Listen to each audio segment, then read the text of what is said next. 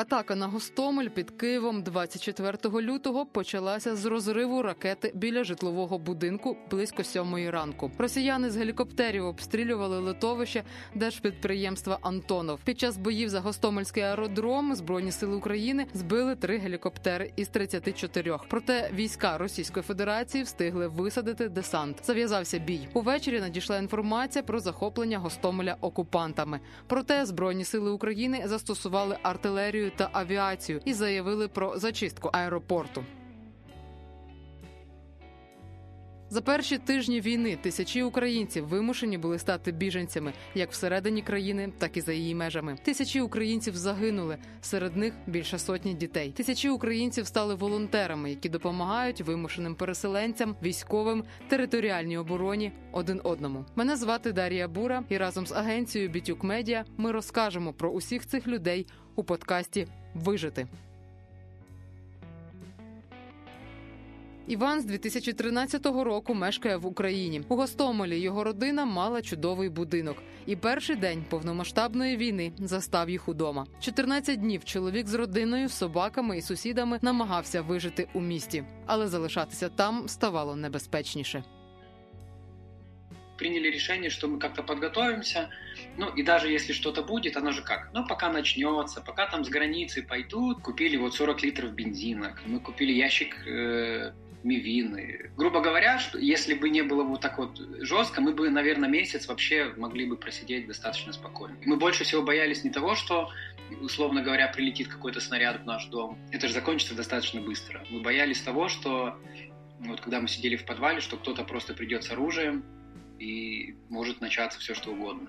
Говорю всем, вот на будущее, что если боевые действия подходят достаточно близко к вам, вы просто собираете максимум рюкзак, не цепляйтесь за вещи никогда. Сейчас все, что у нас было, оно стоит ровно ноль. Утро, конечно, это был шок. Э, да, мы где-то в полшестого, это же уже, в принципе, достаточно светло было, ну, расцветало мы сначала заметались, хотя, опять же, у всех были ну, собраны, грубо, грубо говоря, и свои чемоданчики, и вещи, а что делать, а ехать, не ехать. Ну, давайте посмотрим, ладно, давайте подождем. И как-то время вот растянулось. Мы начали, э, набрали э, воду в ванны, чтобы был какой-то запас воды. Э, питьевая это стояла, а это, знаешь, техническая, чтобы там руки помыть, посуду еще, ну, всякое. Понятно, что начали звонить друзьям, кому-то в Киев дозвонились даже, что, типа вот война, ну, кто-то верил, кто-то не верил, кто-то уже проснулся. Вот наши звонили и в Бучу, ребята тоже оттуда писали, что мой звонок э, не разбудил его, но разбудил уже истребитель, видимо, который дальше просто прошел. Там вот. А, а так, ну, стали окна заклеивать, стали что-то надо было делать, потому что мандраж, потому что э, сердце стучит, куча адреналина, э, ком в горле стоит, и ты просто, ты не можешь этому поверить. Такое, ну, как, почему, ну, вообще, это просто шок, и причем шок достаточно долгий был, наверное, часов, ну, несколько часов, 4-5. И тут просто ходишь как ватный такой, что делать? Ну, надо что-то сделать. Кушать не хочется, хотя, ну, допустим, желудок уже начинал болеть от того, что уже хочется поесть, но ничего не лезло вообще в горло. Абсолютно. Мы через силу заставляли себя сердце бешено стучало. Я там на второй день я думал, что у меня будет, наверное, какой-то сердечный приступ. Э, ну, болело сердце просто. А как обычно, от сердца ничего нет. То есть мы готовились, готовились, но никакого успокоительного ничего мы не приготовили.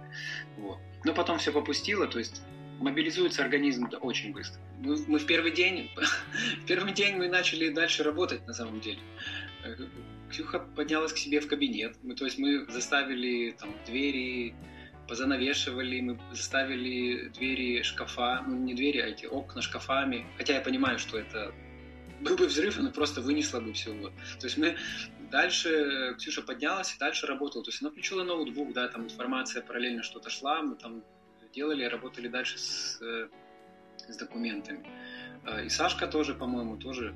Э, я так ходил, в принципе, и там корм собрать для собак возможно. Э, я больше слонялся, потому что я понимал, что я как мужчина должен что-то делать, но нет информации, что делать. 25-го я помню, что я точно проснулся где-то вот в полшестого от того, что вот просто самолет резко, ну, прямо над домами. То есть истребитель пролетел. Я так понимаю, что это возможно.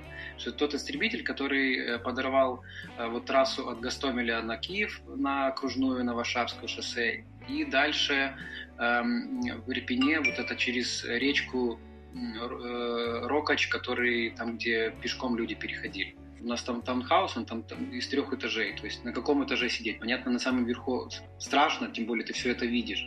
То есть мы спустились э, вниз э, под лестницей. Но под лестницей, оно же, когда ты идешь, оно гудит вот так, а когда оно взрывы, то, ну, дом содрогается, а, а от этой лестницы вообще вибрация идет. Собаки метались туда-сюда, они не, вообще не понимали, что это. Я поднимаюсь быстренько на третий этаж, вот смотрю вот в сторону аэропорта, и вот, да, пошли вертолеты, и вот я вот записал вот это видео, там, где были и К-52, и десантные, и, там, и штурмовые. И, ну, то есть, когда я увидел К-52, я сразу понял, что это не наш вертолет. То есть, это, такие вертолеты только, только на вооружении России. Я понял, что, ну, что все, уже прилетели, что достаточно, ну, вообще будет опасно, даже если мы сейчас примем решение какое-то выезжать. Хотя можно было, ну, можно было, это сейчас я понимаю, можно было и 25-го выехать, возможно, и 26-го, ну, просто уже какими-то закоулками понимали, что они еще в Гастомель толком не зашли, потому что они высаживаются, это как Чернобаевка, вот честно. Они вот в Гастомель высаживаются, наши накрывают. Они потом э, ночью, я так понял, что пытались э, опять заводить войска, наши накрывали, и они потом э, просто раненых и, и трупы вывозили. Потому что ты выходишь, и слышно, там параллельно улица, она где-то метров ну, 500. Так получилось, что наш дом стоит э, практически крайний, и там э, сады бывшие и, и поле. И то есть и все слышно, и вот оно со, со, со стороне э, аэропорта. И там слышно вот параллельная дорога, я не помню, как эта улица называется, э, вот через которую они просто в Гастомель сам не заезжали, они доезжали и поворачивали сразу же туда на аэропорт. И что вот техника едет туда, обратно, потом наши накрывают опять этот аэропорт, они опять, ну, дня два, вот второй день и, по-моему, третий, они еще пытались высаживать десант. Через пару дней наверное, день четвертый, пятый. У нас там ниже по улице, буквально вот в 100 метрах от нас, а у нас там магазинчик был. И наши соседи, э, наш сосед вот Валера, который приехал там кота покормить 24 числа, вот, э, он говорит, что типа он видел через дорогу, как шли э, там 16 человек, ну, легко вооруженных, они там прошли по Вишневой и спустились по Яровой и зашли в этот магазин. Он говорит, что слышал автоматные очереди, видимо, взламывали. И то есть он говорит, что они потом там еду выносили и пошли. Ну, то есть, да, это был где-то четвертый-пятый день, потому что мы поняли, что с едой у них напряг, и мы начали бояться, что, скорее всего, скоро пойдут и по домам. И потом, еще через пару дней, уже я сам лично видел, как шестеро военных, они прошли, ну, то есть я их полностью проконтролирую, они прошли по, по Вишневой, э, свернули на Яровую и прошли это. То есть они, при этом они шли, что меня обескуражило, то есть, ну, идет война, да, у вас типа, окей, у вас супер спецоперация. Э, во-первых, на первый взгляд, это вот как будто вот одеть под простых пацанов и вот пусти, ну, то есть, когда идет мужчина вооруженный, ну, то есть военный, да, то по нему сразу видно, а это идут просто пацаны, и как будто они, ну, никакой тактической э, информа... ну, то есть никто не прикрывает а, отступление. То есть они вот просто шли, прошли спокойненько. Я думаю, блин, было бы у нас хоть что-то, мы просто могли выйти, резко выбежать там э, из-за из гаража, потому что они назад, когда шли, они все взяли каждый две руки по, там, по баклажкам воды. То есть ну, представь, шесть человек идет, они вооруженные, но у них руки заняты. А тогда, чем дольше э, вот это все затягивалось, тем я понимал, что э, все постепенно, что они будут становиться злее, что, во-первых, э, ладно еда. Я понял, что они будут, ну, им будет холодно, они по-любому будут лезть. На четвертый день, как пропал, интернет, э, пропал свет, ты просто думаешь, вот что ты один, да, ну там, ладно, у тебя соседи тут, соседи тут. И ты смотришь в окна, то есть никого нет абсолютно. То есть вот выпал снег там на, там на пятый день, по-моему, и то есть по снегу же видно, что кто-то ходит или не ходит. То есть никого нет. И тут в один прекрасный момент появляется сосед, который через дорогу. Он там прям прибегает, говорит, ребята, там есть генератор, давайте что-то делать. Потом приходит еще, то есть э, еще соседи там за ним. Они говорят, да, у нас есть генератор, единственное, что надо топливо. У меня там 40 литров. Я говорю, давайте там отолью. Оказалось, что у нас вот, сначала я думал 17, я вчера пересчитал, ну, 21 человек практически. Вот 4 ребенка, от двух с половиной до 17, и все девчонки. Благодаря тому, что вот был генератор, оно еще расслабляло. То есть ты заходишь, горит свет, э, находятся люди, э, все разговаривают, да, там информация все о том, кто как что там добыл, но кто-то делает кофе, кто-то делает еще что-то, то есть и ты постепенно морально уходишь от, ну, то есть от войны, то есть ты как-то поговорил, поговорил, там часа полтора провело, ну, провели, там два-три, и все, и, и ты только возвращаешься, грубо, грубо говоря, опять в войну только тогда, когда ты переступаешь порог назад, то есть потому что тебе надо быстренько бежать там, Э, по открытой местности, там, с этими баклажками воды. В экстренной ситуации у тебя мозг включается вообще. Ты, потом ты просто сидишь, думаешь, как я до этого додумался. Ну, просто мы вынесли все тазики, чтобы снег падал он такими крупными хлопьями. То есть там потом оказалось, что ну, на, на утро, что все тазики полные снега. То есть я даже потом лопатой собирал, грубо говоря, техническая вода тоже уже была, то есть благодаря снегу. Вечер у нас начинался, ну, даже ночь, наверное, в 5 часов вечера, потому что уже солнце садилось, а находиться ну, в полностью темной квартире страшно. Ну, во-первых, ничего не видно, потому что мы демаскировались. Э, во-вторых, ну, начинает бухать, поэтому мы спускались в подвал и, в принципе, сидели там. Я нашел радио, мы сидели, слушали радио, подбадривали друг друга. Что самое интересное, на волне АМ э, мы слушали это, ну, пробивался канал Соловьева, вот это вот их. Когда я такой, ну, FM прослушал, окей, переключаю на AM, и тут где-то хоп, и слышу, что-то втирает, втирает, и потом я понимаю, что втирает что-то совсем не наше, и потом я слышу этот голос, и это, и думаю, ну, нифига себе, вы офигели. То есть я сижу в Киеве, могу, ну, то есть, видишь, пропаганда у них работала отлично. Вот 9 числа, как только сказали, что, типа, ребята, будет зеленый коридор, мы все такие, все, мы готовы. Мы сразу же покидали в машину все, в ночь с 9 на 10 марта, то есть вот когда мы, у нас не получилось выехать 9, а 10 у нас получилось. Вот мы сидели, и вот было вот совсем жестко, мы вот такое ощущение, что дом поставили на наковальню, вот по ней стучат. То есть все шата, то, то есть вот так не было вот за все дни. То есть э, потом, когда мы вышли, оказалось, что вот прилетело в соседний таунхаус, это буквально в 30 метрах, ну, ну просто начинается соседний таунхаус, вот, дальше по линии. И то есть там было три прилета, он, понятно, что он там вот, трехэтажный, там он пробило насквозь, вылетело все, то есть там задней стены не было абсолютно. 10 когда мы попали под минометный обстрел, э, это я вот могу прямо вот под присягой сказать, что нас обстреляли русские из минометов.